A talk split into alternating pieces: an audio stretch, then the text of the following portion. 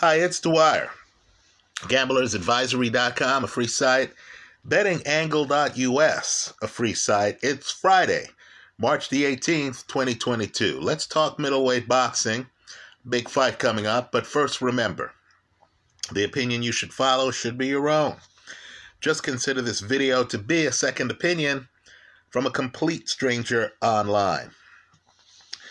Now, let's think hard about this Gennady Golovkin versus Ryota Murata fight, right? That's a big fight. But there's some red flags. Golovkin now is 40 years old. Think about that for a moment. 40 at middleweight. His former trainer, Abel Sanchez, who he was with for years, and who as an aside, is one of the better analysts of boxing. Right before a big fight, Google Sanchez's comments.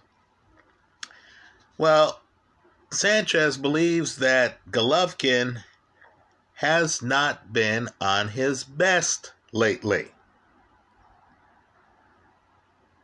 Understand, too, just shifting gears for a moment, that future Golovkin Canelo fight won't be taking place in middleweight.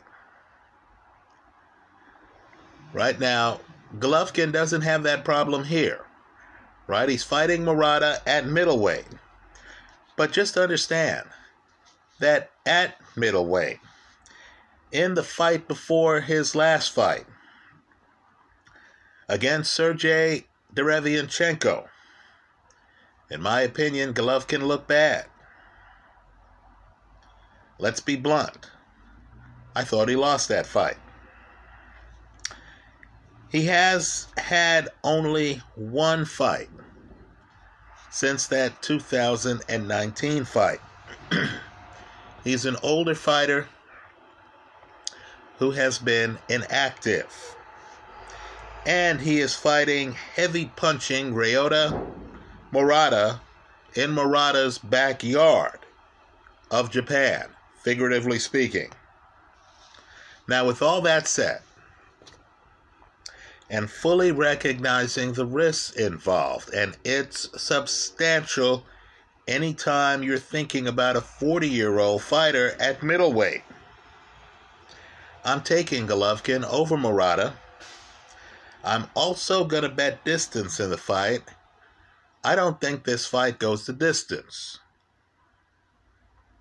right? I, I'm going to structure it in such a way where if either guy gets the stoppage, then I'm okay. I can live for another day. if Golovkin wins, I can live for another day, even if the fight goes the distance. But if Golovkin wins by stoppage, then I'm in the penthouse. Right? Let's talk about why I like Golovkin. Just to understand, Golovkin is one of the hardest punchers I have ever seen in the entire time that I've watched boxing. Right? This is a blessed puncher. Think prime Mike Tyson. Right? This guy, think prime Nigel Benn, another guy I consider a huge puncher right? Ernie Shavers, George Foreman. In my opinion, Golovkin is on par with all of them. Let me also say, too, that Golovkin from distance is in a league of his own. He's special. In other words, you cannot prepare. I understand these guys have sparred in the past. But you really can't prepare for Golovkin because Golovkin has a gift where he throws punches straight. He throws what is his version of a straight right hand, but it has a loop on it. So a guy could have a high guard, which is what Murata has, right? He'll have his hands high, and the punch could still hit him on the side of the head right? I just think it's the motion that Golovkin has always had. It's worked for him. I don't even think he's trying to be clever with the loop. But the punch comes in on a loop. It's unique. It's hard. Right? It's right hand or left. It's difficult to block. I believe Golovkin is going to land some of them. Right? And this is a guy who, from distance, hits harder than most. In other words, if both fighters from distance land the same number of shots, you're going to be in worse shape than Golovkin. Also, understand too that Murata also hits hard. But Murata is predominantly right handed. I believe at the high level, fighters can say, okay, I'll let him land his left. Won't hurt me. At least won't drop me. as long as I have the right blocked. You simply don't have that luxury fighting against Golovkin. Also, understand too that power is the last to go. Right? Golovkin is not relying on hand speed or foot speed, although he's a master at positioning. Right? A master at it. He's also that fighter who, if you duck your head and you don't know what you're doing, you don't know how to get low, you're a guy who normally doesn't bend at the waist, and you duck your head, Golovkin will hit you on the top of your head. And those are devastating punches, folks, because your brain is rattling around inside. Now let's talk about Murata. he, of course, is the Olympic gold medalist from the 2012 Olympic Games. But he's older than you think. Even though 2012 was just 10 years ago, Murata is 36 years old today. He was in his mid 20s when he won the Olympic gold medal. Understand, too, that he has been inactive since December of 2019. So you have two old guys in this fight who've been inactive. I thought three fights ago he looked extremely bad. Let me underline the word extremely bad when he lost to Rob Brant. Right? Brant, of course, is very high volume. Very high volume. You know that going in. You know Brant is going to move around the ring. Brant is a bit of a mover, so you're dealing with volume and movement. That wasn't a secret. But yet, Murata was unprepared for both. He looked slow. He looked lethargic. He seemed hesitant. He fell for feints. Now, we've forgotten that first fight because of the second fight. I have highlights of the second fight in my favorites folder here. Murata was able to get the TKO in that fight. And of course, you know what I like to say here knockouts cause amnesia. We forget the rest of the fight. We forget the prior fight. Just understand, in that rematch, I thought Brant came out. Murata was more aggressive. But you notice Murata was still noticeably slower in every aspect than Brant was. You notice too that Murata isn't fluid with the footwork. He goes front foot or he stands still. This isn't the guy who can move with you. The lateral movement is missing. I know I'm sounding hard here. Murata, of course, has a share of the title at middleweight. But look, this is a betting site, it's not a fan club site. I make no apology for having some strong comments here. You have to think clearly if you're going to risk your money. Now we hurt Brant, who, when hurt, was defensively limited. Right? Brant isn't the guy who gets hurt and then is holding on to you and is slipping behind you, so you have to turn to find him. Then is holding your forearm, is tying you up, right? Waits for the ref to come over, you know, before he lets go. That guy, right? That's not Brant. Brant was hurt. Brant stayed in front of Murata. Brant couldn't even clinch Murata. Murata, of course, after swinging wildly, loading up on power shots, finally was able to drop Brant. Right? Brant then gets off the canvas, and even then, you got the feeling that Murata's accuracy was not top notch. I didn't get the feeling I was watching Terence Crawford close out a fight. I got the feeling I was watching a guy who was a little slow, had a problem with movement, was really one handed, had to try to set up the right hand, and couldn't turn the lights out on a guy who was, in essence, defenseless for, let's say, the last 40 seconds of that fight. Now, the way to beat Golovkin, and let me point out, I do believe it happened once. It's not the Canelo fights, right? It's not the second Canelo fight where Golovkin lost. I believe he lost to Derevianchenko. The way to beat Golovkin is to have elusiveness, to have an upper body that you can move, to be able to get low, and to be able to know how to jump in deep to land shots on his body. Right? Canelo did land shots on Golovkin's body in the rematch. Right? Canelo is very skillful at getting low while still defending himself. Right? Canelo has a certain fearlessness in him. So Canelo can get inside and he can do so suddenly on occasion.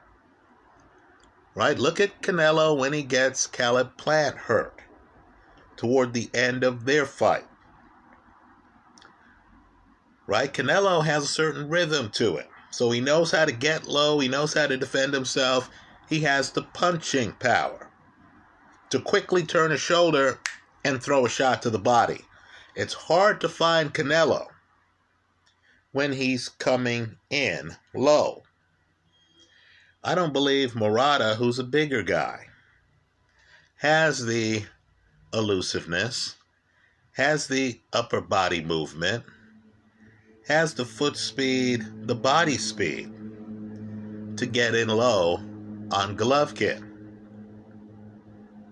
So to me, that's going to leave him relatively upright and outside against a guy who, let me repeat it, has few peers from distance in boxing. Right? Very few peers. Now, the fight has a lot of risks, as I mentioned earlier. Golovkin's 40. Understand a big part of boxing is timing. And when a guy hasn't fought in over a year, I believe you have to question whether he's going to have the timing to land the big shots from outside that I'm suggesting will be landed in this fight. Right? Understand too, life is unfair. This fight's in Japan for whatever reason whatever reason. Murata is a crowd favorite. Right? Murata is kind of like Japan's version of Anthony Joshua. Right? People just like him. Now that's very important here. Because I thought Golovkin won the first Canelo fight but for some reason, the fans were in love with his opponent. So that fight was ruled a draw. I thought the second fight was closer, but there too, I thought Golovkin either won the fight or the fight was a draw. I didn't think there was a possibility. Given the number of jabs Golovkin uh, landed in that fight, that judges could look at that fight and rule that he lost it.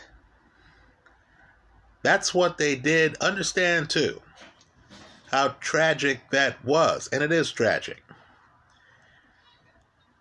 Golovkin is a historical middleweight.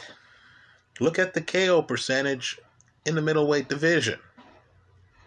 If that second fight had been ruled a draw, Golovkin would still have his middleweight title. If, of course, the judges, erroneously in my opinion, gave the Derevianchenko fight to him. Right? I understand many of you disagree. You'll have a full opportunity to express your thoughts in the comment section of this video. But just understand when a guy has had the successful defenses at middleweight, is literally having a historical reign, has put himself on the Mount Rushmore of great middleweight fighters, right? You think of Monzon, Hagler, Hopkins, right? Golovkin was there.